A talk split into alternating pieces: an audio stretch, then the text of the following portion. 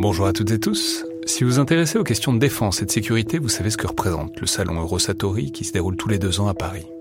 C'est cette année la 28e édition qui se tient du 17 au 21 juin prochain à Paris-Nord-Villepinte et Eurosatori, qui sponsorise cet épisode, sera comme à chaque fois le grand rendez-vous mondial de la défense et de la sécurité. Je veux juste dire, c'est un événement que je trouve très étonnant, assez fascinant. J'y suis allé pour la première fois il y a deux ans pour l'édition 2022. Et euh, vraiment, si vous vous demandez ce qui se fait dans le monde militaire et en matière de sécurité, c'est là qu'on peut voir les dernières tendances, depuis les plus grandes geekeries et les innovations du moment, jusqu'aux grands équipements du futur pour les armées et les forces de sécurité en France et dans le monde. Bref, si vous intéressez de près à ce monde-là, c'est le moment de vous inscrire pour ce qui sera la plus grande édition de l'histoire du salon, avec plus de 1900 exposants et 60 000 visiteurs, vous pouvez le faire en allant sur eurosatori.com.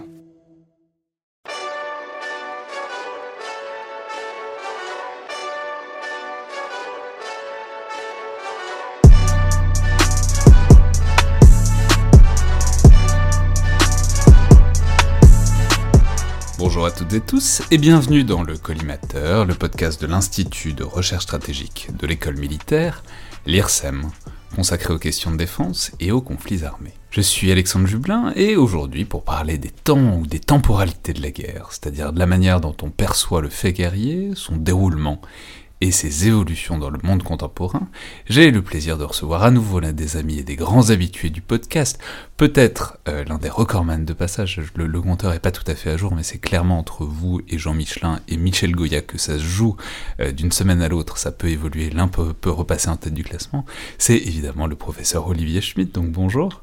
Bonjour. Alors, euh, les auditeurs vous connaissent bien évidemment, puisque je crois que vous nous avez fait l'amitié de venir dans à peu près tous les formats de l'émission depuis ses origines. Mais euh, je crois que la dernière fois que vous êtes venu, vous étiez encore en poste en tant que professeur à l'Université du Sud-Danemark. Or, c'est probablement l'occasion de signaler aux auditeurs que vous êtes désormais beaucoup plus proche de l'école militaire, euh, géographiquement tout au moins, puisque vous êtes en ce moment directeur des études de l'IHEDN, l'Institut des hautes études en défense nationale qu'on a déjà présenté, dont on a déjà parlé quelques fois dans ce podcast, notamment avec son directeur, le général Lestremo, euh, institut qui a vocation à instruire euh, des civils des grands enjeux militaires et à les brasser aussi avec certains des futurs décideurs militaires euh, de demain. Je renvoie évidemment à l'épisode avec le général pour ceux qui voudraient en savoir davantage. Mais euh, ce qui vous amène aujourd'hui est un projet, ou plutôt un livre, qui est davantage connecté à votre maison mère, qui est l'Université du Sud-Danemark, puisque c'est un ouvrage collectif que vous avez co-dirigé avec deux de vos collègues de cette université, Sten Rinning et Amélie Teussen, paru euh, il y a quelques semaines, quelques mois même maintenant, et rassemblant des contributions d'une quinzaine d'auteurs, intitulé Wartime, Temporality and the Decline of Western Military Power, ce qu'on pourrait donc euh, traduire grossièrement par euh, le temps de la guerre ou temps de guerre, temporalité et le déclin de la puissance militaire occidentale. Alors, c'est tout à la fois un peu difficile à appréhender et en même temps intimidant comme, euh, comme titre, d'abord parce que comme souvent dans les ouvrages collectifs, c'est très riche, avec des contributions très fouillées sur divers aspects de la stratégie ou des relations internationales, et puis surtout parce que c'est un gros concept qui a l'air un peu difficile à manipuler comme ça, le temps, la temporalité dans la guerre en général, et euh, c'est évidemment un, ouvrage qui est conceptuel et qui réfléchit un peu à cette notion de temps et de temporalité, mais c'est aussi très concret, puisque ça parle euh, aussi très pratiquement du rythme des opérations militaires, des avantages et des inconvénients d'essayer de prendre un ennemi de vitesse, par exemple, et de ce qu'il faut pour le faire efficacement. Et puis, ça réfléchit à deux grandes notions qui sont très ambitieuses, D'abord, euh, la question de savoir comment les manières de faire la guerre évoluent dans le temps, et comment on peut profiter de ces évolutions, et puis euh, le grand spectre du livre, qui est présent dès le sous-titre, mais qui se retrouve un peu en filigrane dans toutes les contributions, parce que c'est très clairement un livre qui est situé et qui est écrit par des auteurs occidentaux, qui est de savoir si l'Occident a un peu fait son temps, en quelque sorte, du point de vue de la supériorité militaire, et si cet Occident sait s'adapter à la manière dont les pratiques de la guerre évoluent. Vaste programme donc, comme dirait l'autre, euh, mais c'est un, ouvrage qui, dans toute sa diversité, donne beaucoup de grains à moudre pour tous ces questionnements, et c'est vraiment un très bel exemple de la richesse des études universitaires sur la guerre euh, dans le monde anglo-saxon, ou en tout cas dans les parutions en langue anglaise, euh, richesse à laquelle je fais parfois référence à ce micro et qui est toujours bien de mettre en avant et de rappeler. Alors, on, va passer un peu tout ça en revue, même si je précise que vous, personnellement, vous êtes surtout occupé de la partie la plus concrète et la plus opérative, euh, qui concerne le rythme et la vitesse dans les opérations militaires. Mais peut-être pour commencer, est-ce que vous pourriez nous dire ce qui a fait en quelque sorte l'unité euh, de ce projet et de ce livre? Ce qui vous a intéressé dans le fait de travailler euh, la notion de temps appliquée aux faits guerriers et de réunir tous ces auteurs? Alors, pour être tout à fait honnête, c'est un petit peu un hasard qui a fait qu'on se retrouve sur cette question de la temporalité. À l'origine, avec euh, nos collègues, donc Sten et Amélie, on voulait faire un manuel euh, d'études sur la guerre, un handbook, comme euh, c'est un peu la mode en ce moment dans les, chez les universitaires anglophones. Pourquoi? Parce que ça permet d'avoir des gros livres qu'ils vendent aux bibliothèques universitaires, donc c'est quand même une source de revenus. ça permet de, forcer tous vos étudiants à les acheter, ce qui vous assure la fortune Exactement. La, la, fortune, la gloire et la reconnaissance éternelle. C'est pour ça qu'on fait on fait une carrière universitaire en général.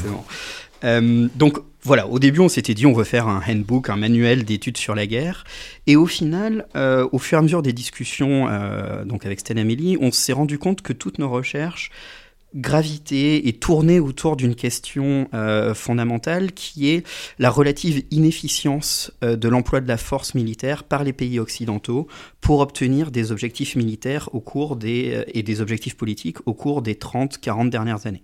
Donc évidemment, on a en tête les campagnes récentes de contre-insurrection euh, en Irak et en, Afghanistan, hein, euh, voire, euh, voire, au Sahel, mais il y a aussi le fait que les décideurs occidentaux se sont fait surprendre par des actions militaires telles que l'invasion de la Crimée par la Russie et la hum, prolifération de termes actuels pour tenter de décrire l'environnement des conflits, qu'on parle de euh, guerre hybride, d'hyperguerre, de guerre de quatrième génération, euh, de guerre liminale, enfin il y a tout un ensemble euh, de termes qui à mon avis traduisent aussi un, une difficulté vis-à-vis de la caractéristique actuelle des conflits contemporains.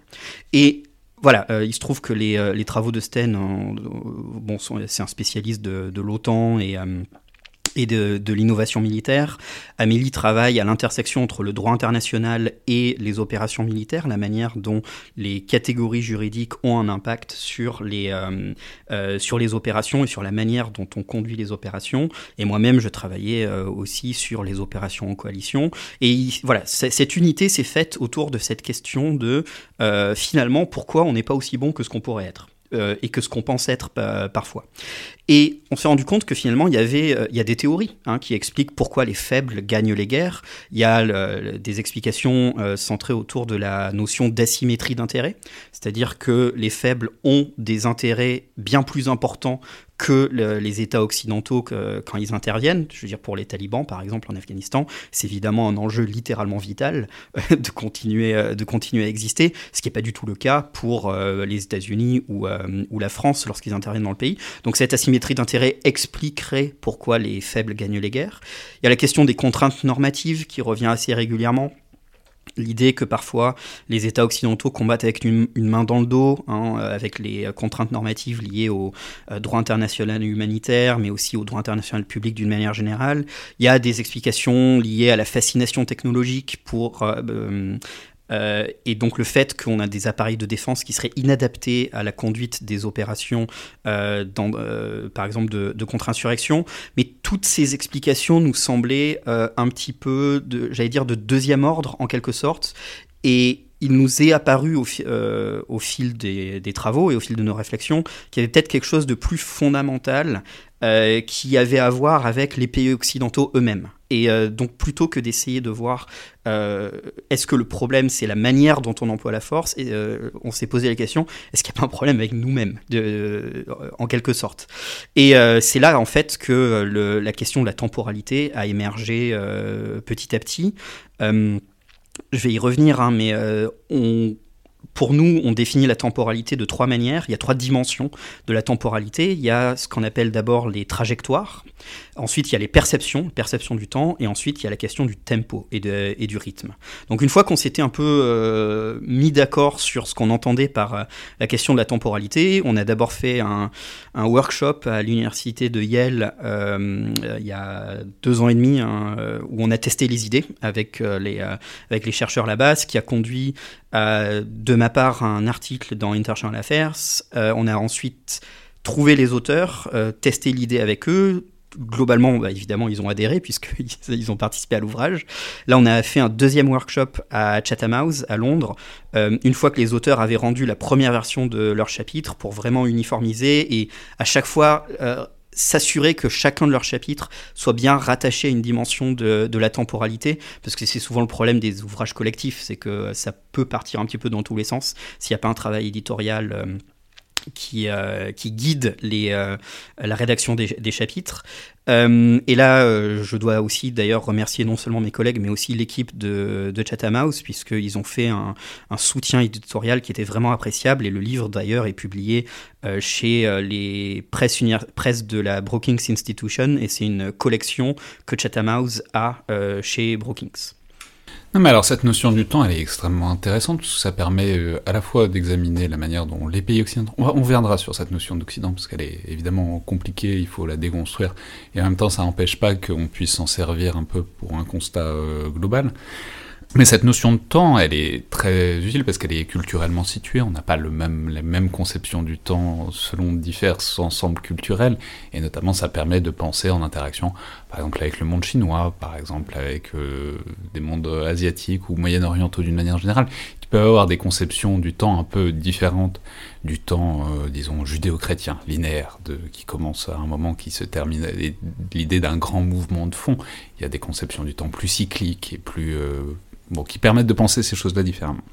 Mais justement, euh, pour commencer par là, autour de ces notions de cycle, d'air, de, de, puissance et de grande puissance, il y a euh, dans cet ouvrage cette grande idée, qui est vraiment une idée reçue pour le coup, mais, mais ça n'en est que plus intéressant à, regarder de près, j'ose pas dire une grande peur, qui est celle d'une décadence euh, militaire occidentale. Ou du moins l'idée qu'avec l'émergence d'autres puissances comme la Russie ou la Chine, on sortirait d'un cycle de longue durée, qu'on peut faire remonter peut-être au, au 19e siècle avec la colonisation, peut-être avant, qui est euh, celle d'un Occident, avec donc toute l'ambiguïté de cette notion, qui aurait imposé sa volonté, euh, d'un point de vue militaire, du fait de ses grandes ressources et de sa capacité à les mobiliser, et qu'on sortirait donc de cette grande phase, de cette grande ère de supériorité militaire occidentale. Et euh, c'est notamment évoqué, alors il y a, quelque chose de très philosophique en termes de presque philosophie de l'histoire qui est, qui est travaillée dans cet ouvrage, mais il y a aussi euh, un travail à travers les difficultés actuelles de l'OTAN, dont vous êtes un spécialiste euh, évidemment aussi, qui est probablement euh, l'entité qui se rapproche le plus d'une matérialisation militaire de ce qu'on pourrait appeler l'Occident. Alors simplement, est-ce que vous pourriez nous, présenter en quelque sorte cette, réflexion collective sur cette question? Et voilà, qu'est-ce que ça donne? Est-ce que Est-ce que l'Occident est fini, Olivier Schmitt? Euh, Alors, je vais faire un joker sur la réponse directe. Euh, non, mais effectivement, cette question de la, de, du destin de l'Occident, c'est ce qu'on relie à la première dimension de la temporalité pour nous, qui est la trajectoire. Et il y a, euh, de manière culturellement établi, des euh, perceptions, des trajectoires des, euh, des États ou euh, des civilisations, même si j'aime pas, pas, du tout ce terme, qui sont différentes en, en fonction des, contextes, des contextes culturels. Et donc, vous l'avez mentionné, hein, en Occident, en général, on a une perception de la trajectoire euh, qui est assez linéaire, c'est-à-dire qu'il y a un passé, un présent et un futur, avec une dimension assez eschatologique, c'est-à-dire qu'à la fin, il, va se passer quelque chose, mais c'est une, dimension linéaire. Tandis que d'autres euh, cultures ont des, euh, des conceptions de cette trajectoire qui sont beaucoup plus circulaires. Donc voilà, le, temps en fait revient toujours sur lui-même, c'est l'ouroboros. Et donc ça, c'est vraiment quelque chose, une, une, perception des trajectoires qui est déjà culturellement déterminée. Comment ça se traduit dans les discussions et dans les débats sur euh, la montée, le, le déclin de, de l'Occident? Ben, De manière assez logique, de par sa propre conception culturelle, les pays occidentaux ont tendance à considérer que leur trajectoire a une fin à un moment ou à un autre. Un, c'est euh, euh, du Rossel, tout empire périra. Bah, finalement, c'est lié à cette euh, notion de trajectoire linéaire qui est la croissance et le, et le, déclin à un moment ou à un autre. On peut mentionner qu'il y a une grande référence qui est très liminale en Occident pour ça.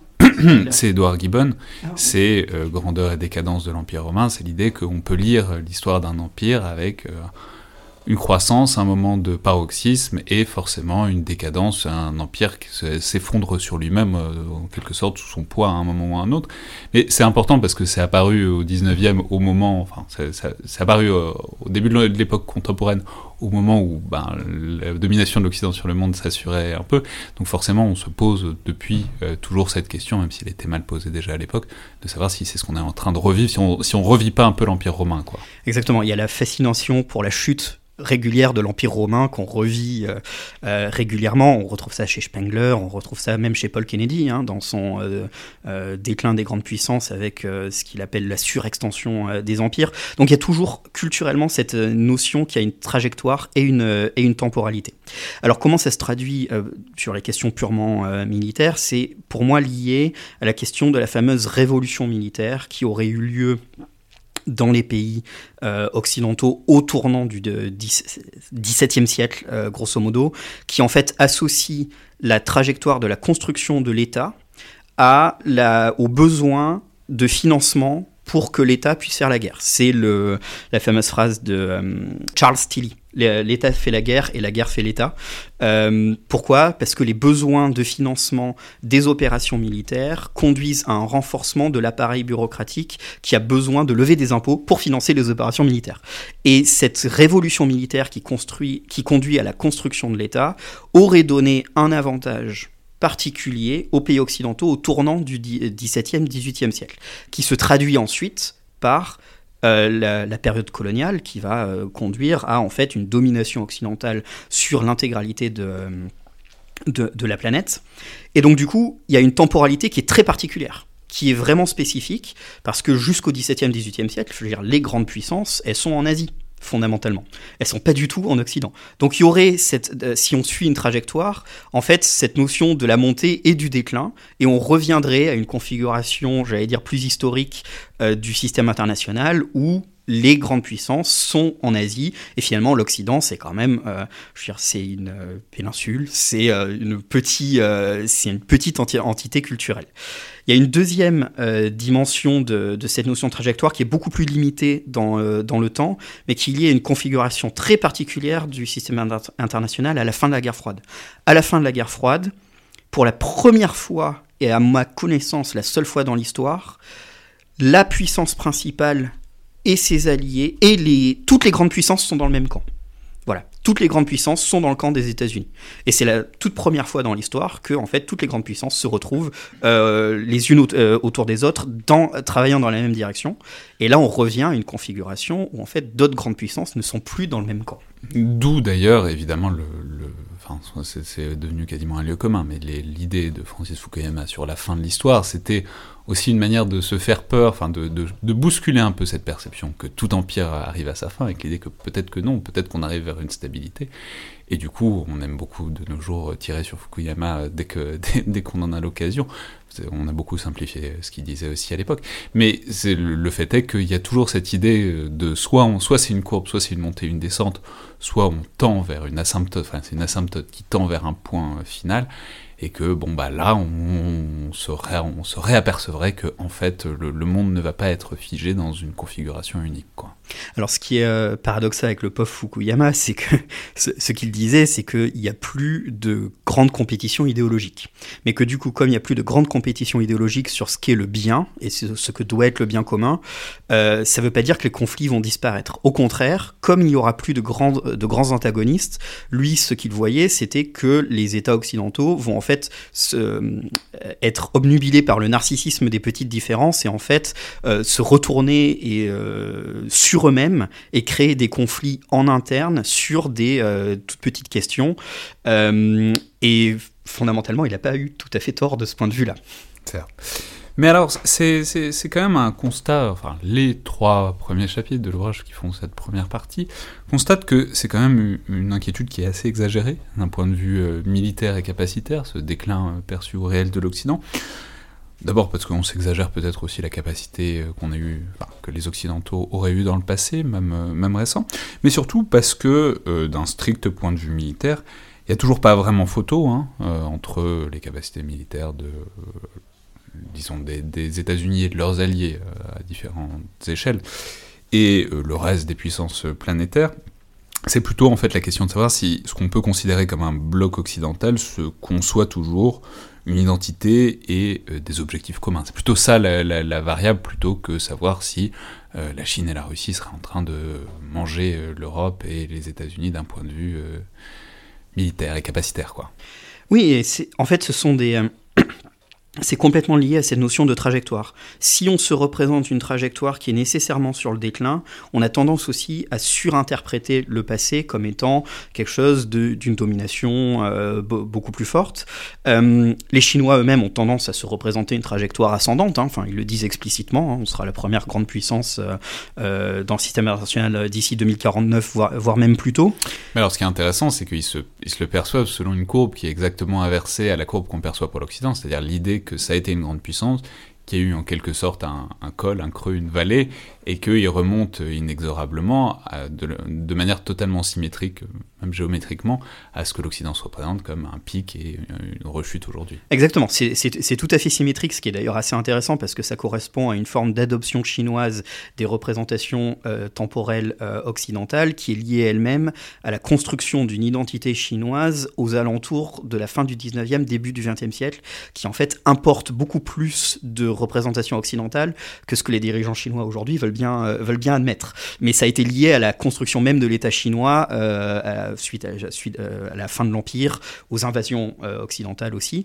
donc il y, a il y a une part de mimétisme de l'Occident de la part des Chinois, ce qui est assez, ce qui est assez, ce qui est assez intéressant. Mais effectivement, les Chinois se représentent en fait leur trajectoire comme une interruption involontaire d'environ 80 ans.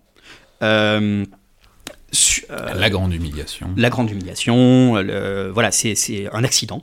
Euh, très clairement. Et là, ils sont en train de repartir sur la trajectoire qui devrait être naturelle, euh, naturelle pour eux. Mais pour en revenir à la question initiale, c'est effectivement une question de représentation des, euh, des, trajectoires. Si on se représente forcément sur une trajectoire de déclin, effectivement, les courbes se croisent à un moment ou à un autre. Mais la question, c'est comment est-ce qu'on mesure cette puissance relative? Qu'est-ce qu'on peut faire dans le, dans le système international? Et aujourd'hui, la compétition se situe sur, non pas seulement sur les capacités militaires, mais aussi sur les capacités euh, normative de définir ce, qui, ce que sont les normes acceptables au sein, au, sein du système. Ça se, la, compétition se situe sur les infrastructures. Qui dispose des infrastructures qui permettent la projection de puissance au sein du système international? Et aujourd'hui, malgré les projets de, euh, des nouvelles routes de la soie chinoise, et malgré le fait qu'effectivement, il y a une présence matérielle chinoise en Afrique par exemple ou à Djibouti, qui est plus importante que ce qu'elle était il y a encore 20 ans, la, disparité d'accès aux infrastructures est clairement pas du tout la même entre pays occidentaux et, euh, euh, pays non, occidentaux. Mais ce qui est très intéressant, c'est que quand on réfléchit aux questions de, trajectoire, euh, si on se représente une trajectoire de déclin, dans ce cas-là, il faut innover pour maintenir la situation actuelle. L'innovation, c'est un discours qui est lié à la crainte du déclin. Quand on innove, c'est parce qu'il y a absolument besoin de rattraper ou de maintenir l'avance qu'on risque de voir péricliter. Alors que si on se représente d'une trajectoire de progrès, en fait, il n'y a pas besoin d'innover, parce que le progrès est quasiment linéaire, il est naturel. Et donc moi, c'est ça que je trouve assez intéressant dans ce discours sur l'innovation, euh, où il faut absolument innover, parce que c'est ce qui permet de maintenir notre avance technologique et donc nos avantages, c'est que l'innovation est structurellement liée à, un imaginaire du déclin euh, d'une manière ou d'une autre. Ouais, mais alors on peut simplement dire qu'il y a aussi une question de. Alors il y a cette idée-là de courbe qui se croiserait, etc., dans un jeu à somme nulle, en quelque sorte, où ce serait forcément l'un ou l'autre qui dominerait. Et puis il y a aussi la question qui est vraiment posée de savoir si. Alors ça se concrétise avec l'OTAN, je l'ai dit, parce que bon, c'est pratique, quoi, l'OTAN, parce que c'est une vraie organisation, c'est pas un truc un peu nébuleux de bloc occidental. Mais la question, c'est de savoir si bah, cette organisation-là euh, a encore un but commun, c'est pas en train de se perdre, notamment en s'alliant avec, enfin, en collaborant en tout cas avec euh, des partenaires qui partagent pas forcément ces valeurs, notamment au Moyen-Orient, en tout cas ces valeurs affichées, euh, ou en, à travers les discords à l'intérieur des principaux pays de l'OTAN, évidemment. C'est un livre qui a été écrit au moment où c'était Donald Trump qui était euh, à la tête des États-Unis, donc ça s'y prêtait bien. Donc c'est-à-dire, il y a à la fois l'idée de savoir si bon, l'Occident est plus fort que les autres, mais puis il y a aussi la question de savoir de qu'est-ce que c'est que ce bloc occidental et est-ce qu'il se tient, quoi. Oui, euh, alors il y a la question effectivement en interne au sein du bloc occidental, mais qui est liée à une... Euh, toujours, euh, pareil, cet équilibre un peu particulier qui est finalement celui de l'équilibre entre le pouvoir politique et, et le guerrier. Et c'est l'une des manières dont on définit d'ailleurs la trajectoire occidentale en fait dans le livre. Hein. c'est sur ce, qu'on appelle le militarisme civique. Euh, et cette, euh, cette notion qu'en fait. C'est-à-dire, est-ce qu'on sait encore, est-ce que les, nous autres occidentaux, on sait encore, on aime encore faire la guerre? Est-ce que les ah, sociétés sont prêtes à ça quoi? C'est pas tant être prêt à faire la guerre, c'est euh, avoir un équilibre entre les sources de la légitimité politique et le bras armé qui défend la, communauté politique. Et à travers la cité grecque, par exemple, mais aussi à travers l'Empire romain, on a trouvé un modèle euh, de ce qu'on appelle le militarisme civique, qui est lié au fait que le pouvoir politique représente d'une manière ou d'une autre... Euh, euh, la, population, que ce soit bon évidemment à Athènes avec euh, avec euh, la démocratie athénienne, mais même même à Rome où, y a, on votait pour pour un Sénat. Je sais très bien que ce ne sont pas des démocraties universelles, tout le monde n'avait pas accès au droit de vote et ainsi de suite, mais il y avait une forme de représentation politique qui, qui existait. Et en même temps, ces citoyens étaient aussi engagés dans la défense de la cité et dans la défense de la République. Ça faisait même partie de la, du modèle militaire. Euh, par exemple, à Rome, les citoyens les plus riches sont en fait ceux qui, ou, les hoplites athéniens aussi, hein, les plus riches sont ceux qui peuvent se payer le matériel militaire et se retrouvent en fait dans la, colonne, se retrouvent au premier rang. Euh, parce que ce sont eux qui ont les, euh, les boucliers les, les plus efficaces, les armures les plus efficaces. Donc il y a cette circularité entre euh, la légitimité du pouvoir politique et la défense de la République ou du modèle euh, politique qui, qui est lié. Et ce qui est aussi fondamentalement lié dans une trajectoire, j'y reviens, de long terme, à l'émergence de l'impôt. L'impôt, c'est ce qui lie l'État aux citoyens parce que, à travers l'impôt, on finance un certain nombre de services, dont la défense et la protection du territoire. Aujourd'hui, on a fait, en fait, euh, par l'invention de mécanismes financiers, euh, d'emprunt, euh, on finance nos guerres par la dette. Si on devait financer les guerres américaines par l'impôt, je, pense que c'est une révolution aux États-Unis. Si on devait financer les guerres françaises par l'impôt, exclusivement sans la dette, on ne pourrait pas le soutenir. Mais le fait que la plupart des pays occidentaux financent leur activité militaire non plus par l'impôt qui est le lien direct avec les citoyens, mais par la dette qui est en fait un emprunt sur le futur, donc toujours on en revient à cette notion du temps, crée cette déconnexion entre la communauté politique et euh, l'emploi de la force armée. Et c'est créer des guerres à crédit euh, comme ça, en fait, on fait des guerres à crédit, hein, et l'une des explications pour nous du fait qu'on s'engage dans ce que les Américains appellent les Forever Wars, donc les guerres éternelles. Pourquoi? Parce qu'on ne sent plus le coût de la guerre. Et donc il y a ce paradoxe d'un Occident qui est celui qui a inventé ce modèle de, militarisme civique, donc d'équilibre entre les dirigeants, les citoyens et, euh, et la force armée, et qui en fait a inventer sa propre déconnexion euh, de ce qui était un équilibre toujours difficile, toujours instable, et qui remet, remet un peu en question hein, cette trajectoire et conduit pour nous à une forme d'inefficience dans l'emploi de la force armée.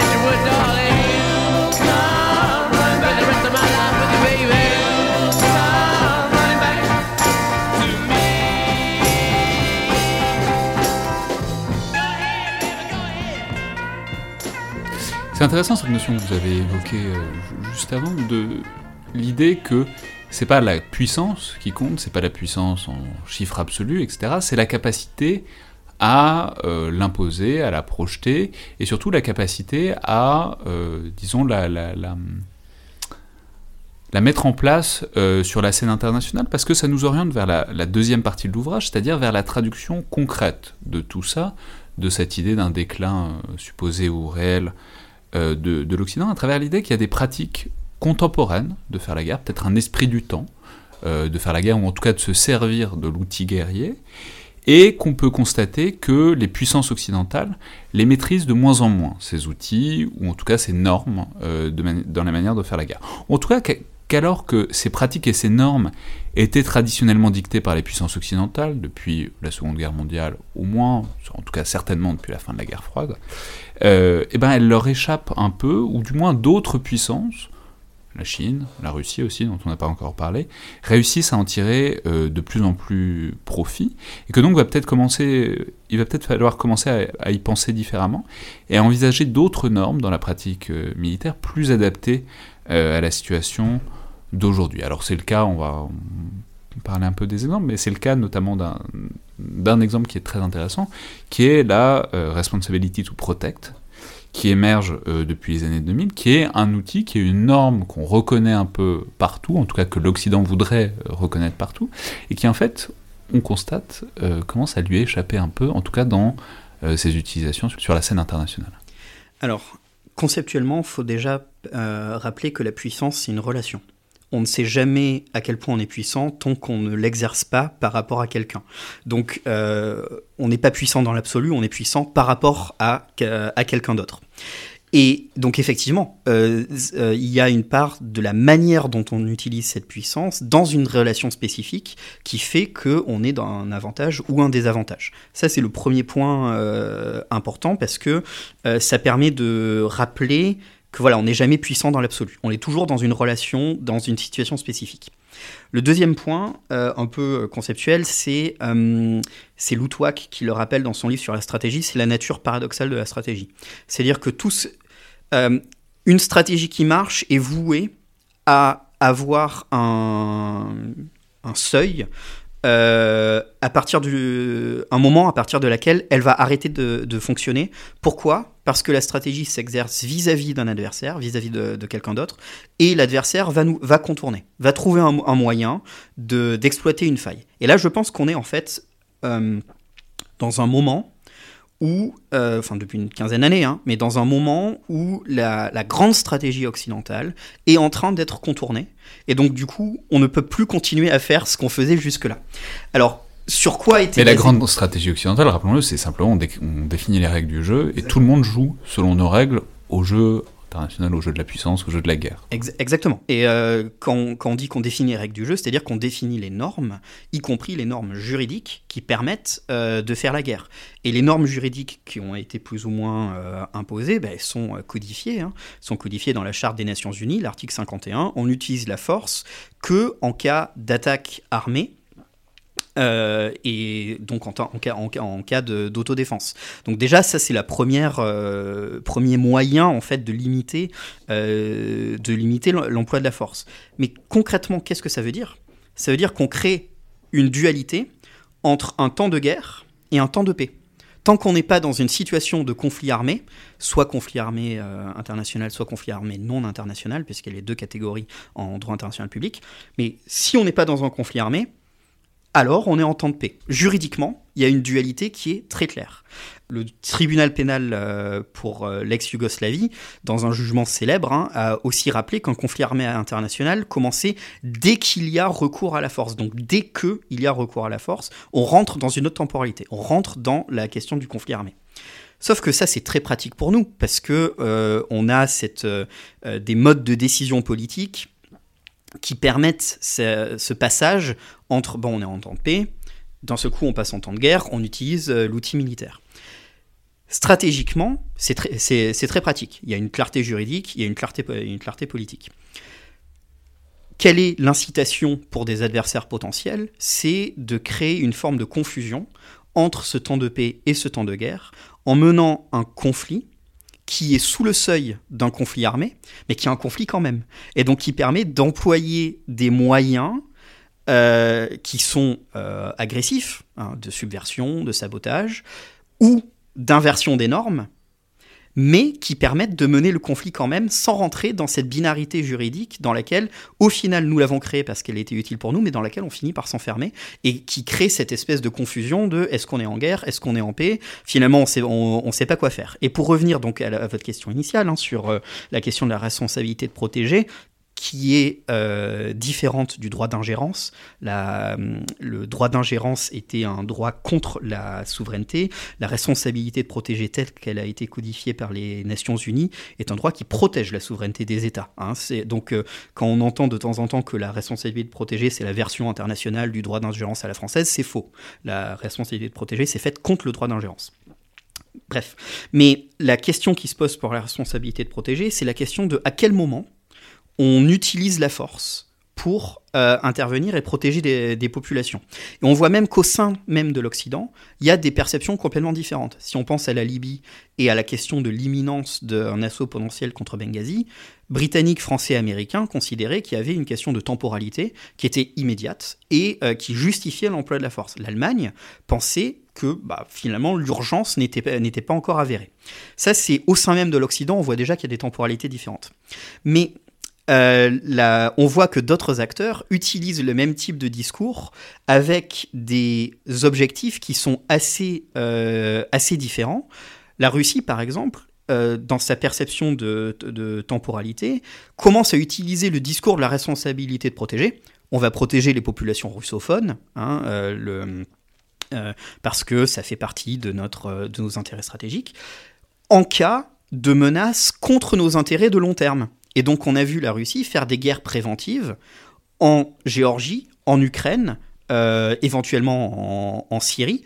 Et c'est assez, euh, intéressant parce que c'est assez différent d'une guerre préemptive. Comme vous savez, la guerre préemptive euh, est juridiquement possible parce que c'est en cas de menace immédiate. On sait qu'il y a une menace immédiate. Bon, ben, on va euh, préempter la menace. C'est euh, Israël euh, en 1967, par exemple. Ça, c'est une guerre préemptive.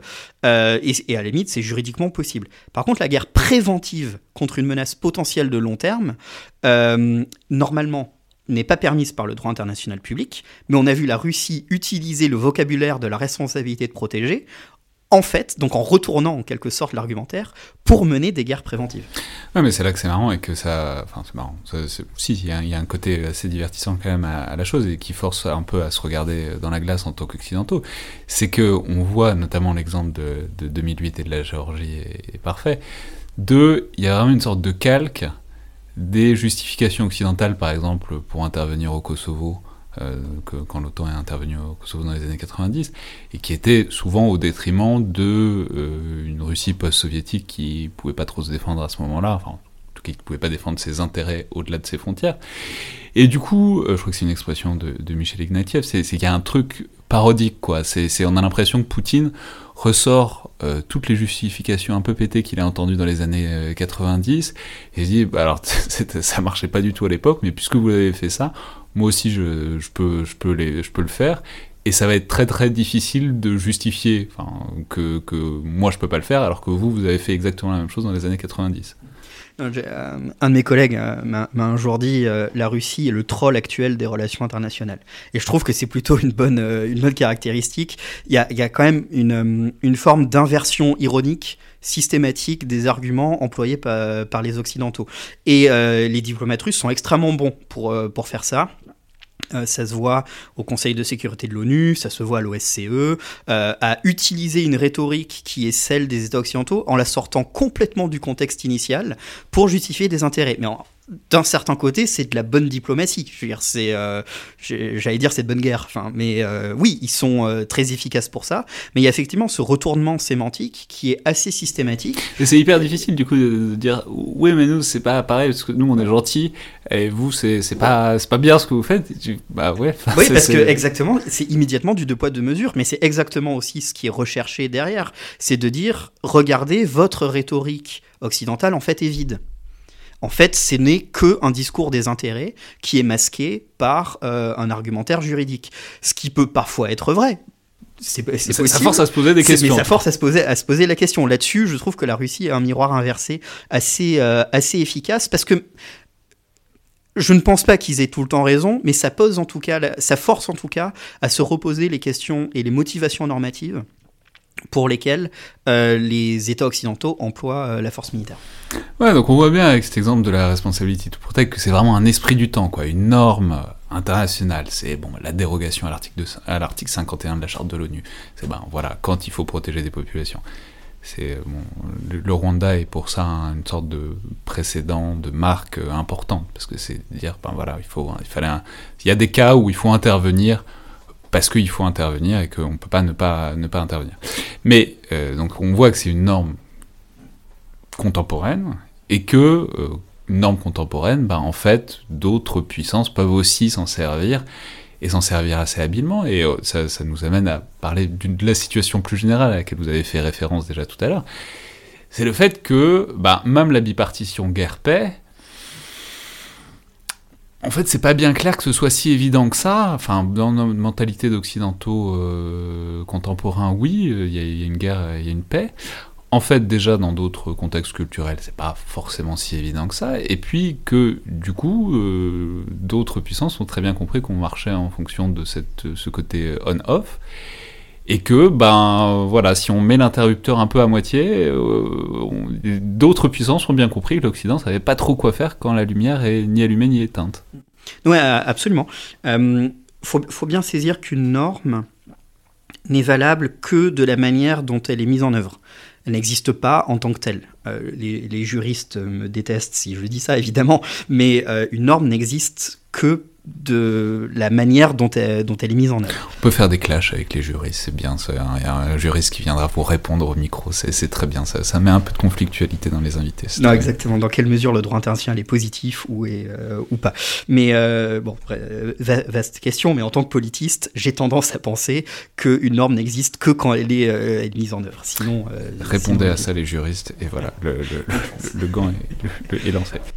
c'est une petite anecdote, je suis désolé, vous pourrez la couper au montage si, euh, si vous le souhaitez. Mais euh, je me rappelle quand je faisais mes études à Genève, j'avais un de mes... Euh, un de mes enseignants en droit international, c'est un grand centre de droit international, hein, l'Institut des études internationales à Genève, qui était conseiller pour, au tribunal pour la pour la Serbie auprès de la Cour internationale de justice et qui avait fait une conférence dans laquelle il était scandalisé, dans laquelle il disait les États interprètent le droit international selon leurs propres intérêts.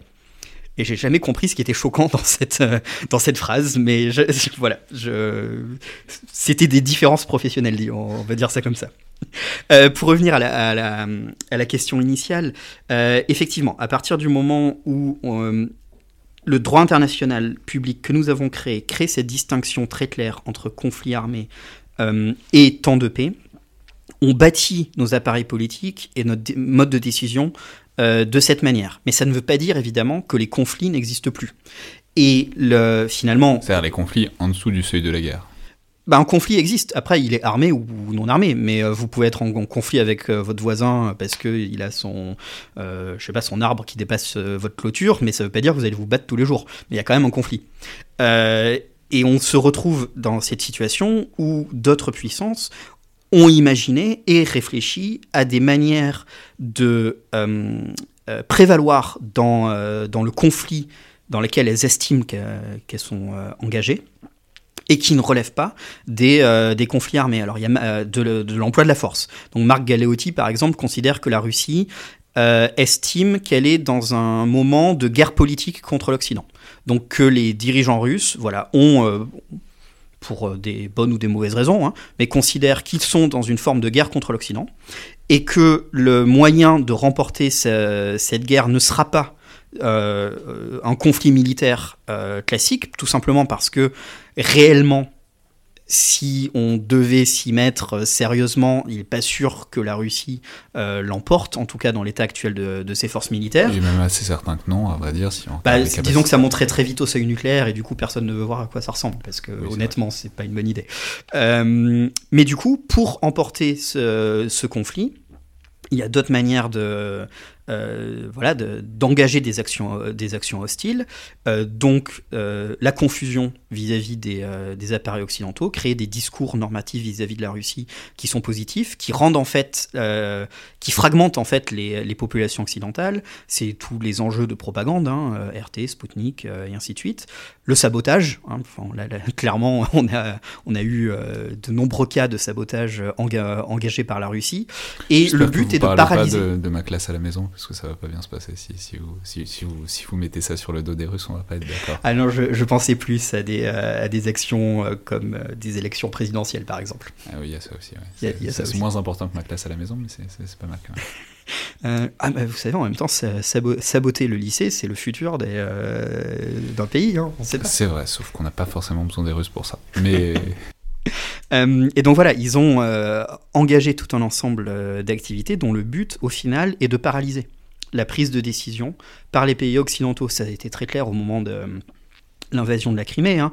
Il y a eu les fameux petits hommes verts hein, qui, qui, se retrouvaient là. Pendant trois jours, les dirigeants occidentaux ont débattu, bon, qui sont-ils, que font-ils, et ainsi de suite.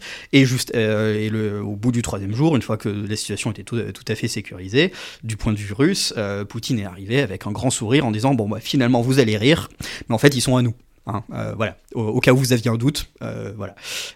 donc voilà, cette et là, on, rentre effectivement dans des questions, pareil, temporelles assez claires, qui est se créer une fenêtre d'opportunité de, 72 heures, une semaine, dans lesquelles la prise de décision d'un adversaire est paralysée pour en fait créer un fait accompli. Ouais, mais alors c'est très intéressant. Donc il y a la Russie qui est, on a bien compris, assez forte à ça depuis euh, quelques années. Il y a aussi euh, la Chine. Enfin, je veux dire, il n'y a pas que la Russie qui challenge cet euh, ordre établi ça plaît pas non plus beaucoup à la Chine, ça plaît pas non plus beaucoup à l'Inde, même si c'est moins visible. Mais c'est aussi ce qu'on voit en mer de Chine du Sud, où il y a une tentation de faire euh, des petites logiques de fait accompli, et du coup de forcer l'Occident à réagir, mais en même temps l'Occident, bon, c'est généralement pas des intérêts euh, vitaux, euh, disons pour pour les, les, puissances occidentales. Donc il y a cette idée que dans le seuil infra-guerre, en dessous de la guerre, si on fait les choses vite, bah, en fait, l'Occident ne sait pas trop quoi faire, et du coup, bah, il y a des avantages à tirer d'actions, disons, euh, rapides et bien menées dans cette zone grise. Alors, à mon avis, c'est pas que des actions rapides et bien menées, parce que si on, euh, il y a effectivement cet exemple de la Russie euh, dont je parlais, mais il y a aussi des dispositifs de plus long terme euh, ce, que la, ce que fait la Chine avec la diplomatie de la dette, par exemple, hein, en, rachetant la dette de, de, certains États, en, établissant des infrastructures, et si les États ne peuvent plus rembourser, en fait, ils en deviennent, euh, ils en deviennent acquéreurs. Bon, ça, c'est quand même plus du long terme et lié à une stratégie de créer un réseau d'infrastructures qui vont donner à, à Pékin euh, une base territoriale d'influence dans tout un ensemble euh, de pays sur, euh, sur la planète. La possession de ports, par exemple, hein, est clairement un, enjeu important. Donc ça, c'est aussi du long terme. C'est aussi euh, une question de temporalité et qui est liée à une trajectoire où les Chinois s'imaginent que de toute façon, ça va arriver. Et ce qui est pour moi assez intéressant, c'est que cet imaginaire d'une trajectoire où de toute façon ils seront les, ils seront les plus forts parce que c'est quasiment naturel, peut parfois les, les conduire à de mauvaises interprétations d'une situation politique, à forcer la main d'un partenaire euh, qui n'en avait pas forcément envie, ou alors à, euh, bon, on l'a vu récemment euh, au moment lié à la crise Covid, où toute critique du gouvernement chinois a entraîné de la part d'un certain nombre de diplomates des réactions très virulentes carrément en menaçant hein, euh, des, chercheurs, euh, je pense à Antoine Bondaz hein, de la FRS euh, en France, carrément en les menaçant et les insultant sur les réseaux sociaux, ce qui me semble quand même relativement contre-productif, mais qui est à mon avis lié à cet esprit qui consiste à dire de toute façon, il va falloir vous y faire. Nous serons les plus forts, donc au bout d'un moment, acceptez-le. Et donc la, perception du temps et finalement la perception de la trajectoire conduit à des actions politiques qui peuvent au final miner la trajectoire qu'il s'imagine. Donc il y a aussi ce piège hein, de cet euh, imaginaire de la trajectoire.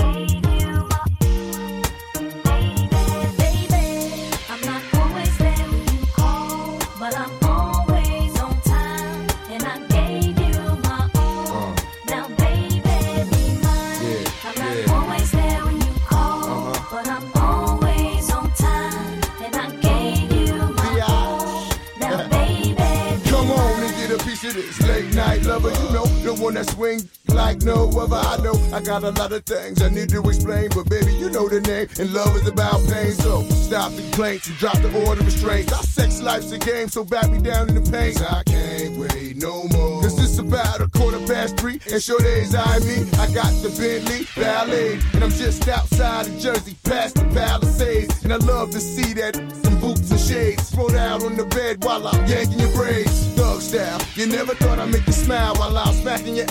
And you're all wild. We share something so rare, but who cares?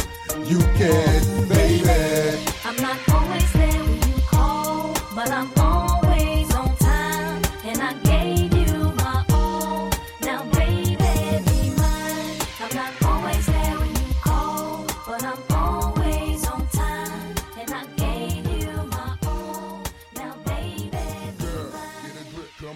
Il y a donc ces objectifs de long terme et euh, les moyens, disons, de moyen terme utilisés pour, euh, les accomplir. Donc, euh, on subvertit les normes, en tout cas, on subvertit l'esprit initial dans lequel les normes ont été conçues. On prend position en tirant avantage des difficultés occidentales à se prononcer, à- à- en tout cas à agir euh, distinctement et notamment militairement dans certaines zones grises. Mais il faut enfin euh, arriver à la dernière partie de l'ouvrage, qui est celle euh, que vous avez euh, dirigée plus précisément, qui, et, ça renvoie un peu la notion de fait accompli qu'on évoquait à l'instant, qui, qui est celle sur, qui concerne les, manières de faire la guerre euh, concrètement. C'est-à-dire, paradoxalement, autant euh, aller vite, agir décisivement, euh, rapidement, maîtriser le tempo, vraiment euh, agir avec une action directe et efficace, ça peut être tout à fait bénéfique aux puissances qui remettent en cause l'ordre international, ou en tout cas la répartition des puissances. Par exemple, la Chine ou la Russie, euh, si on prend le cas de l'Ukraine, hein, reprenons-le parce que c'est vraiment un cas utile ces dernières années. Autant, paradoxalement, ça marche moins bien pour euh, les puissances occidentales depuis quelques années, au sens où ça garantit pas tellement de victoire sur le long terme, la maîtrise du tempo et la maîtrise de la rapidité euh, des opérations. Alors, on, va en revenir euh, dans les... parce que c'est ce dont vous parliez au début, c'est l'Afghanistan, c'est l'Irak, c'est le Mali, enfin le Sahel aujourd'hui aussi. Mais d'abord, il faut peut-être dire un mot de l'intérêt opératif pour la vitesse, de la généalogie de cette idée que la vitesse dans les opérations, la vitesse dans la manière de faire la guerre, euh, ça permettrait de remporter la victoire, ça permettrait la maîtrise du temps, ça permettrait de déséquilibrer l'adversaire, et donc d'avoir un avantage euh. C'est difficile de ne pas voir euh, des résonances historiques de temps long de cette insistance. Alors il y a toujours cette idée des campagnes napoléoniennes, même s'il y aurait beaucoup à dire en cette euh, année de commémoration sur les réalités de ça. Mais sans aller jusque-là, on pourrait simplement se concentrer par exemple sur les guerres mondiales, et notamment sur la Seconde Guerre mondiale, sur le mythe, pas au sens où c'est forcément faux, mais au sens où c'est construit comme un récit très imposant de la Blitzkrieg, qui est donc la guerre éclair allemand, qui aurait euh, assuré des victoires rapides et sans coup férir euh, du début de la guerre. Donc c'est d'où vient en quelque sorte cette euh, idée dans la pensée opérative, la pensée tactique, que bah, c'est la vitesse qui détermine les choses. Non, c'est effectivement un point très important parce que je pense que le tempo n'est pas la vitesse et qu'on a tendance à mélanger vitesse et tempo dans les, euh, la manière dont euh, notre pensée opérative s'est construite. Euh, et là-dessus, il faut revenir, à mon avis, à une charnière qui a lieu au moment des années 70-80 qui est le moment où euh, John Boyd est aux États-Unis et ses acolytes euh, ont conceptualisé ce- donc ce qu'ils appellent la OODA loop, donc la boucle OODA pour euh, orient, euh, Observe, orient, decide and act, donc observer, orienter, décider et agir, et applique cette boucle de décision au, qui est à l'origine tactique pour le combat aérien. Euh, Boyd en fait. Et donc ça, c'est une manière dont il faut faire. C'est li- c'est l'idée que c'est un process qu'on donne pour euh, les forces armées, que c'est comme ça qu'on fait. Observe, euh, on, so- on observe, on s'oriente, on décide, on agit. En fait, voilà, Boyd fait une observation tactique pour le combat aérien et décide que c'est la clé de la victoire militaire en tout temps, en tout lieu. Et donc, il fait cette erreur assez classique qui consiste à euh, un peu romantique en fait, euh, qui est euh, bon ben je, je suis un super génie, je vais relire toute l'histoire militaire pendant un an et demi et je vais vous montrer que dans toute l'histoire militaire en fait tous les vainqueurs ils ont tous appliqué la OODA loop. Donc et c'est effectivement c'est- largement suffisant, un an et demi pour relire Oui, toute l'histoire militaire. C'est largement suffisant, mais il en sort quand même avec un briefing. c'est un.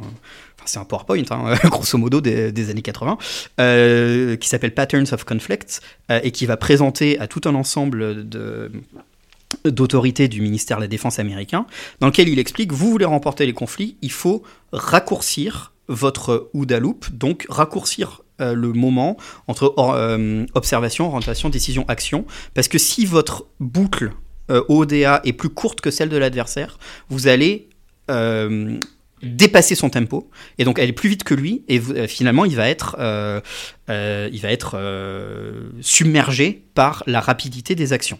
Alors comment, comment ça se traduit? Il y, a, deux aspects. Il y a, je vais d'abord parler des problèmes conceptuels liés à cette vision de cette clé pour la victoire absolue et ensuite comment ça s'est traduit par, dans les forces armées américaines et par extension dans les forces armées de l'OTAN. Donc déjà sur les problèmes conceptuels, euh, Boyd a tendance à faire une espèce de patchwork de tout un ensemble de choses sans bien comprendre euh, ce qu'il est en train de lire.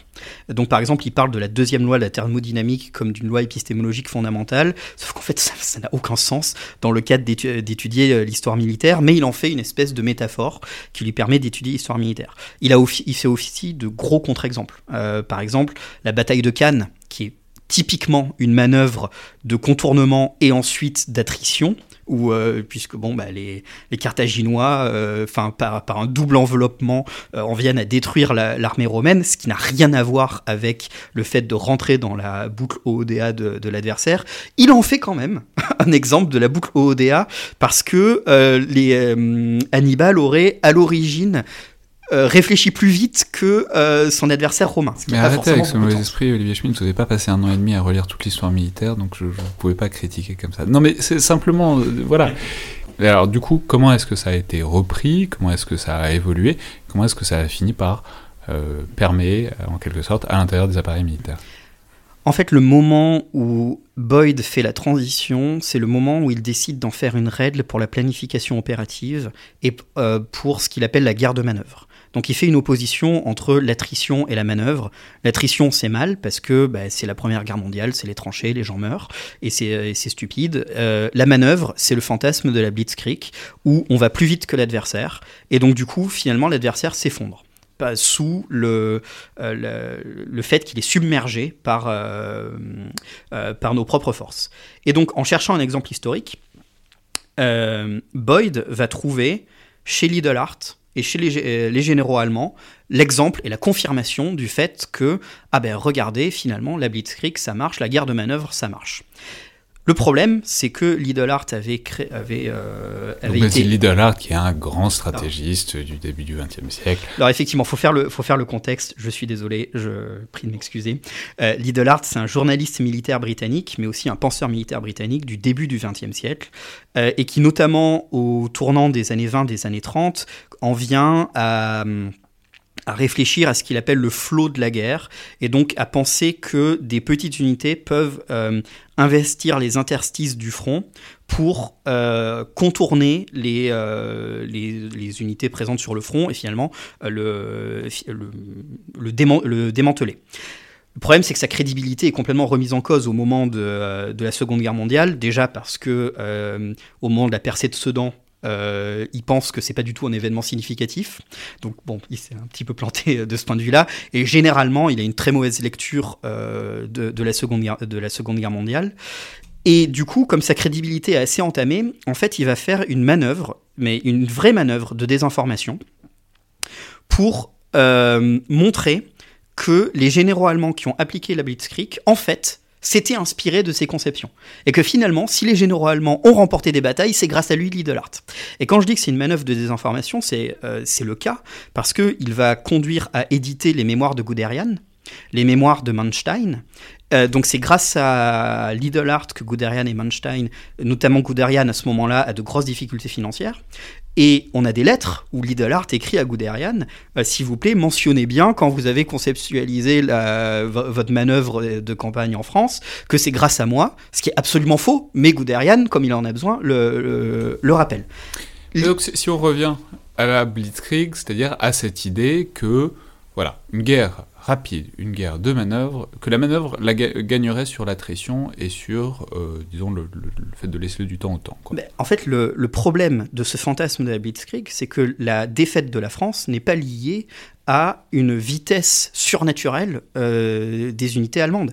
Elle est liée à c'est une défaite militaire liée à une erreur militaire de Gamelin d'engager la 7e armée dans le piège qu'a créé pour elle la- l'armée allemande en l'occurrence. Donc en fait, on refait la bataille de Cannes, sauf que bon, on n'a pas eu la- la- l'attrition de la bataille de Cannes, mais c'est pas une question de manœuvre, c'est une question de mauvais jugement militaire de la part des euh, décideurs militaires français.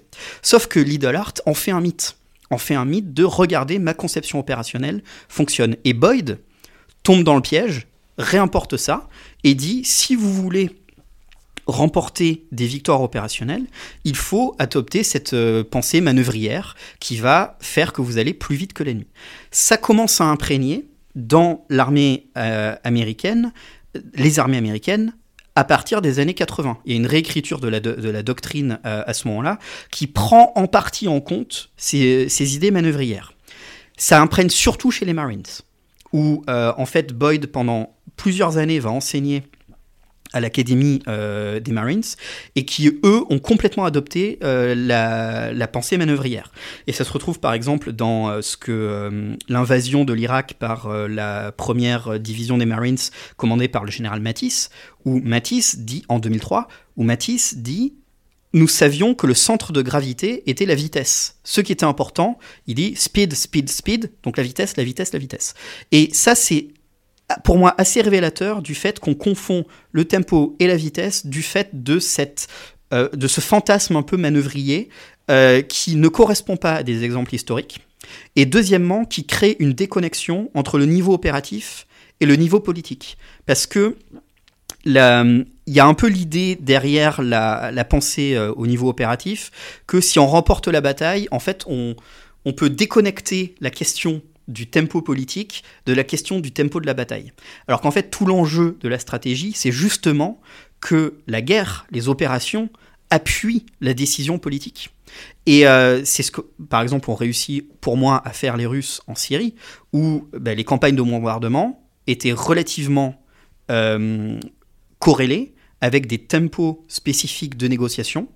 Mettre la pression, on l'enlève un peu, on remet la pression, et donc il y avait une vraie pensée liant en fait les actions militaires avec le tempo politique. Ce que la pensée de manœuvrière euh, n'arrive pas à faire, parce qu'au contraire, elle vise à euh, séparer la conduite des opérations militaires de la décision politique elle-même, ce qui est évidemment impossible, Donc parce qu'il n'y a, a pas d'auto-justification de, de, de la guerre, Oui. si ce n'est de servir un, un but politique. C'est-à-dire c'est qu'il y aurait, c'est l'idée qu'il y aurait une vérité de la guerre qui serait la vérité euh, des hommes, des, des, des bottes euh, sur le sol, des chars, des, des véhicules, etc. Que ce- c'est là que la guerre serait gagnée et qu'ensuite le, le- le- la dimension politique ce serait à voir plus tard. Enfin, que le politique pourrait exploiter ça, mais que la guerre est gagnée par la tactique, voire la stratégie.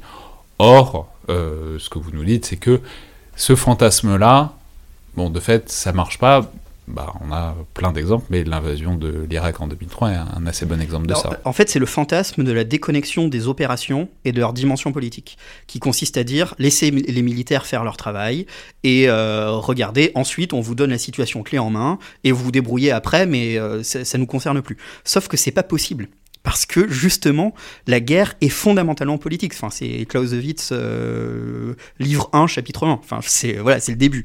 Et, euh, non, ça- c'est hyper intéressant parce que du coup, alors, soit dit en passant, il n'y a pas que les États-Unis, c'est facile de taper sur les États-Unis, mais par exemple, Pascal Venson, qui était le tout premier invité de ce podcast, montre très bien dans un chapitre de l'ouvrage que, euh, en fait, c'est vrai aussi pour les Anglais, c'est vrai aussi pour les Français, il y a cette idée, mais même dans les manuels, quoi, de l'idée que c'est la vitesse, la vitesse, la vitesse qui permet de, de gagner, quoi. Mais euh, c'est hyper intéressant parce que depuis euh, quoi 15-20 ans, on a des parfaits exemples de ça. Oui, euh, l'armée américaine a livré euh, aux politiques euh, un appareil étatique euh, du- de Saddam Hussein complètement en lambeaux. euh, oui, euh, l'armée française, en arrivant au Sahel, a complètement explosé la puissance militaire des groupes euh, rebelles djihadistes. Euh, voilà, oui, ça marche. Enfin, euh, mais ça marche pas sur le long terme. Mais parce que ça déconnecte de la dimension politique elle-même. Euh, et je pense que c'est. euh, on parlait hein, tout à l'heure de euh, cette déconnexion du, euh, du militarisme civique, de cette euh, baisse euh, relative du militarisme civique euh, en Occident. Et pour moi, cette pensée opérative euh, qui fantasme une déconnexion entre les opérations militaires et leur dimension politique est révélatrice de cette déconnexion. Et, euh, et d'un manque de... euh, en fait, c'est un manque de réflexion stratégique. Mais oui, effectivement, ce n'est pas que les États-Unis. Les États-Unis ont un gros pouvoir normatif parce que c'est évidemment la principale puissance occidentale. Donc du coup, il y a une tendance à diffuser les, les modes de fonctionnement euh, américains euh, au, sein des, au sein des alliés. Et voilà, l'Irak 2003 a été extrêmement révélateur. Voilà, c'est la différence entre, entre une bataille et la guerre. C'est-à-dire, on, a, on voit très bien avec l'Afghanistan, l'Irak, le Sahel, c'est des situations qui sont pas résolues par euh, les prouesses de rapidité d'un bataillon. Enfin, tel ou tel euh, blocage tactique peut être résolu par euh, une habilité manœuvrière, mais ça, ça résout aucun problème. Et les guerres ne s'arrêtent pas avec les victoires tactiques. Enfin, je veux dire, il y a, a- je, a- a- sais plus quel auteur qui relève cette très, enfin apparemment qu'il y a un proverbe afghan qui est très joli sur la question, qui est de dire que la coalition elle les montre, mais nous avons le temps. Et c'est bien l'idée que bah du coup en fait ça s'arrête pas. euh, voilà, les situations guerrières, spécialement sur des théâtres étrangers, ne s'arrêtent pas au moment où les occidentaux décident que la bataille est terminée. Alors, il y a, y a ça, il y a aussi le fait qu'il faut bien voir que c'est confortable, à la fois pour les responsables politiques et pour les responsables militaires, euh, cette idée d'une déconnexion très très claire des responsabilités. Parce que chacun se retrouve plus ou moins dans, son rôle, donc, enfin, dans son rôle, dans le rôle qu'il souhaite tenir. Euh, c'est facile pour le politique de dire, euh, bon allez, rétablissez-moi une situation et ensuite on, va voir. Et c'est plus facile pour les militaires de dire, non mais laissez-moi faire mes plans d'opération et ensuite, moi je je m'occupe plus de rien. Sauf qu'en pratique, ça ne marche pas. Ce n'est pas possible. Donc ça, c'est, le, le premier point. Le deuxième point, effectivement, c'est sur le fameux proverbe. Alors, moi, j'ai, euh, j'ai entendu afghan, j'ai entendu qu'il est, en fait, euh, il venait de plein de cultures non occidentales. Et euh, donc, je ne sais pas s'il est afghan. C'est possible, euh, probablement apocryphe. Non mais c'est très bien comme ça, comme ça il n'y a pas de risque de se planter dans la citation. Voilà. On, on- on peut Mais c'est révélateur aussi, pour moi, d'un- d'une forme. C'est pas d'une erreur de catégorie, mais presque. Parce qu'en fait, quand on dit euh, vous avez le montre, mais nous avons le temps, qu'est-ce qu'on dit? Ça veut dire que on est plus motivé que vous, au final. Et que on est prêt à accepter pour plus longtemps les conséquences d'une opération. Donc c'est euh, pas tant une question de temporalité, c'est une question pour le coup d'asymétrie des volontés euh, derrière.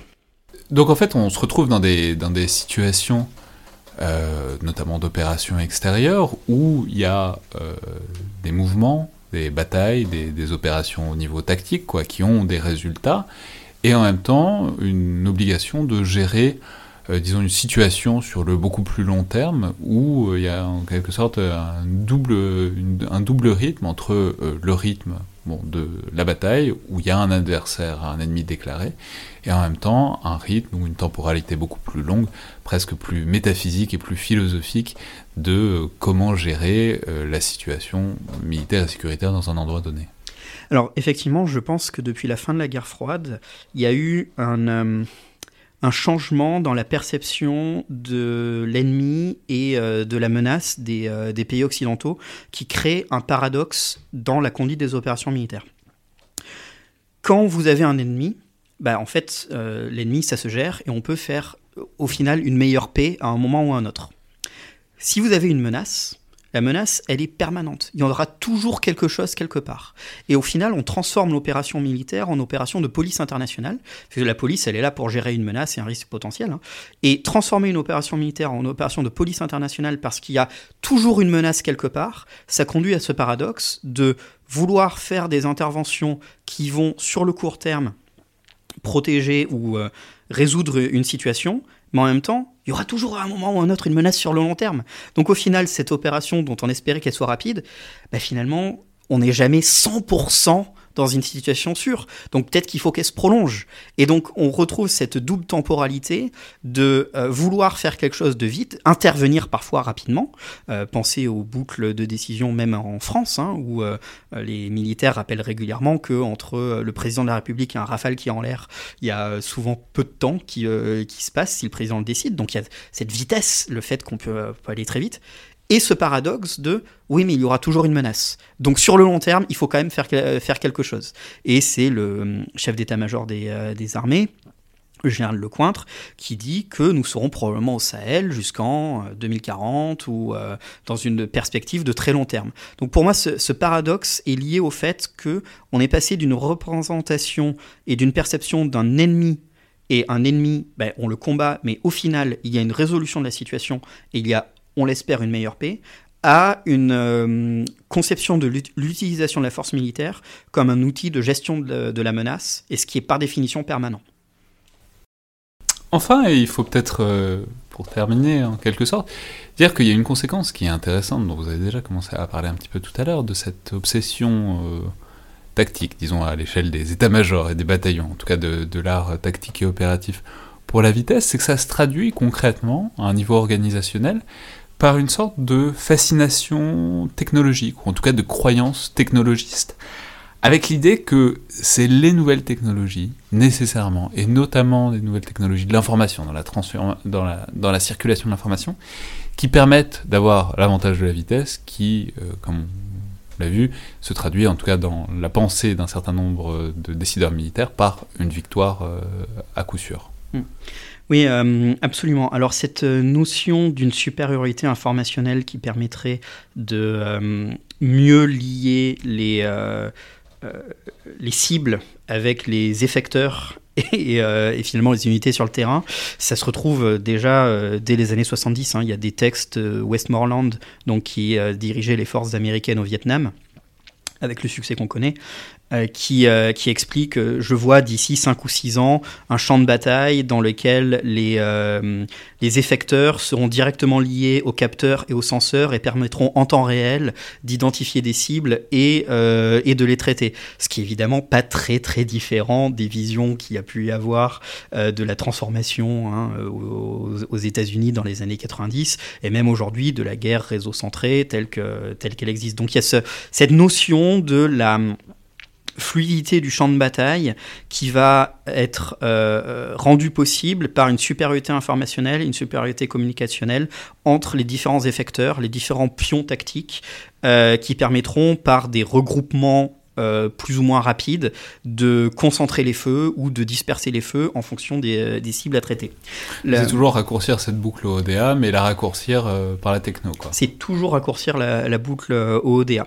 La difficulté, c'est que euh, tout système technologique euh, crée des frictions lorsqu'il est, euh, lorsqu'il est mis en œuvre, ne serait-ce que parce que les utilisateurs en font en fait une utilisation différente de ce qui était prévu. C'est toujours systématiquement le cas. C'est la beauté, c'est génial, c'est ça qui est trop bien avec la technologie, c'est que c'est- tant que c'est le, lieu de la pensée magique jusqu'au moment où elle existe, quoi. La, la technologie résout tous les problèmes jusqu'au moment où la technologie arrive et on s'aperçoit toujours que ça marche pas, quoi. Enfin, ça marche pas du tout comme on le pensait. ça marche différemment, disons. Il y a toujours une, une, une créativité des utilisateurs et qui est normale et qui est saine d'ailleurs. hein, c'est, euh, euh, il le faut. Mais du coup, il y a, depuis au moins 50 ans hein, cette notion d'un espace de bataille qui est euh, complètement transparent et dans lesquels on a, on a la supériorité informationnelle et qu'on n'arrive toujours pas à, accomplir, euh, très, très clairement. Euh, on, le, cherche systématiquement. Euh, la question de la numérisation de l'espace de bataille revient très régulièrement et euh, sous-jacente à un certain nombre de grands programmes de transformation, y compris en France. Euh, mais euh, ce n'est pas, ce pas un- un- une euh, une possibilité, euh, tout simplement parce qu'il y aura soit des limites technologiques, soit des limites utilisateurs, soit le fait que bah, l'adversaire le sait bien et va essayer de contourner cette, euh, cette supériorité. Mais c'est pas pour dire que c'est pas bien, enfin qu'il faut pas le faire, parce qu'il faut le faire, de toute évidence, c'est un progrès, etc. C'est simplement l'idée, cette croyance dans, en la technologie euh, non née encore, euh, en, en- en germe, qu'elle va permettre de résoudre tout un tas de problèmes, et notamment d'acquérir l'avantage décisif de la vitesse.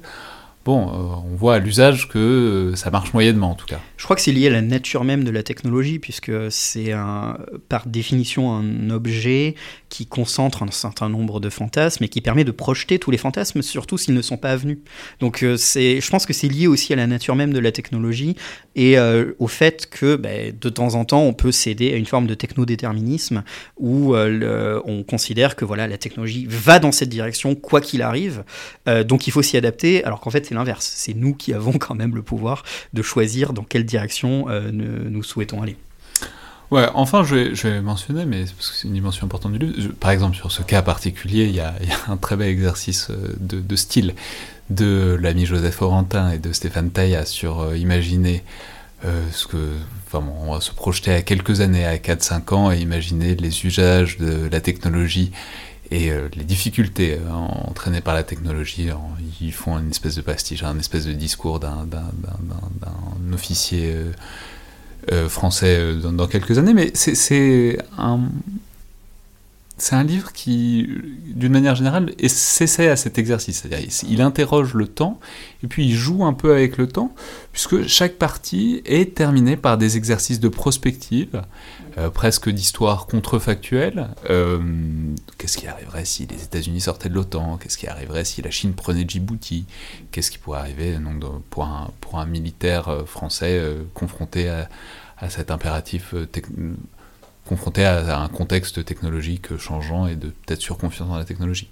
Et ce qui est, c'est, c'est- à chaque fois, ça, projette dans l'avenir, à l'horizon plus ou moins 2025, pour euh, amener à penser ces différentes di- dimensions un, un peu différemment. Et c'est intéressant parce que c'est autant c'est pas si fréquent en sciences humaines et sociales, autant c'est beaucoup plus courant chez les militaires Mm. euh, de faire des projections à un horizon raisonnable, quoi, 4-5 ans. Donc, qu'est-ce que vous avez voulu faire en lançant des auteurs euh, sur cette forme et cet exercice de style euh, à chaque fois à la fin de chaque partie? Alors, on leur a fait écrire des scénarios. Et les scénarios, ils sont pas nécessairement prospectifs au sens prévisionnel, mais ils sont là pour ouvrir l'imaginaire, en quelque sorte. On n'est pas du tout les seuls à le faire. hein. Euh, je veux dire, la CIA le fait régulièrement. euh, pas très loin. Ils sont euh, vos concurrents directs, comme on sait. qui sont exactement nos concurrents directs. Il y a l'IU, l'IUISS, donc l'Institut d'é- d'études de sécurité de l'Union européenne, qui a beaucoup développé cette méthode des, des scénarios aussi, qui a une histoire elle-même venant du business. hein. c'est l'origine de la Shell Corporation qui a, qui a créé ça. En fait, pourquoi est-ce qu'on crée des scénarios? C'est parce que les scénarios forcent à hum, penser les dynamiques actuelles et à réfléchir et à hiérarchiser celles qui sont importantes et celles qui ne en fait ne le sont pas. Et donc à avoir une méthode qui permette d'évaluer. Bon ben finalement tout bien considéré, on considère que telle tendance, euh, elle est euh, voilà, elle est, lourde, elle, elle va avoir des conséquences importantes. Et celle-là dont tout le monde parle aujourd'hui, ben, si on essaie de voilà de se projeter, en fait peut-être euh, que non. Donc déjà c'est une méthode pour euh, hiérarchiser et tenter de trouver euh, ce qui est important et distinguer ce qui est important de ce qui l'est moins. Et le deuxième aspect, c'est que le scénario permet de, de développer une stratégie. Si on considère qu'il est crédible, soit on souhaite le faire advenir, dans ce cas-là, très bien, on fait une stratégie pour le faire advenir, soit si on considère qu'il est crédible et dangereux, on fait une stratégie pour qu'il n'advienne pas. Mais par définition, euh, le scénario n'est pas prévisionnel. On ne peut pas prévoir parce que les êtres humains ont évidemment de l'agencéité, ils ont des capacités d'agir sur leur propre environnement, et c'est plus une incitation à réfléchir à comment agir sur l'environnement pour, euh, par exemple, éviter que le scénario ne se produise, euh, qu'autre chose. Voilà, il faut bien préciser que ce n'est pas de la prévision. Très bien. On l'aura compris, donc c'est un livre qui donne beaucoup à penser sur euh, toutes, les échelles de la guerre, depuis euh, des mouvements sur plusieurs siècles jusqu'au rythme vraiment euh, tactique des, opérations. Et il y a un mouvement d'ensemble, et il y a une unité de l'ouvrage, mais on peut aussi tout à fait piocher dans un article ici ou là. Chacune des, contributions prises séparément déclenche vraiment beaucoup de réflexions et de questionnements, et on y apprend beaucoup. Notamment, elles sont très bien, très bien informées euh, sur les évolutions doctrinales des différentes armées occidentales et non occidentales. Merci beaucoup, donc Olivier Schmidt, d'être revenu pour discuter de cet ouvrage, Wartime, Temporality and the Decline of Western Military Power, que vous avez co-dirigé donc avec Sten Rinning et Amélie Thyssen, édité aux presses de la Brookings Institution aux États-Unis et de la Chatham House aux États au Royaume-Uni. Merci. C'était donc le Collimateur, le podcast de l'Institut de recherche stratégique euh, de l'école militaire. Je vous rappelle- que, comme toujours, euh, le podcast et sa croissance se nourrissent essentiellement du bouche à oreille et du fait que vous en parliez autour de vous, que vous parliez de l'émission et de ses différents formats. On fait en sorte qu'entre les émissions du mardi, les bunkers et les viseurs, il y en a un peu pour tout le monde euh, qui puisse être intéressé par le fait guerrier. Mais euh, les recommandations et notes sur Apple Podcast et sur SoundCloud ne font pas de mal non plus, ils font même beaucoup de bien. C'est aussi l'occasion de commenter, de nous faire des retours sur les émissions et sur la direction plus générale du podcast, qui sont toujours appréciés. Ce qui peut aussi euh, se faire de manière plus directe par mail ou sur les réseaux sociaux de l'IRSEM, ce qui est toujours lu et vivement appréciable. Merci à toutes et tous, et à la prochaine fois.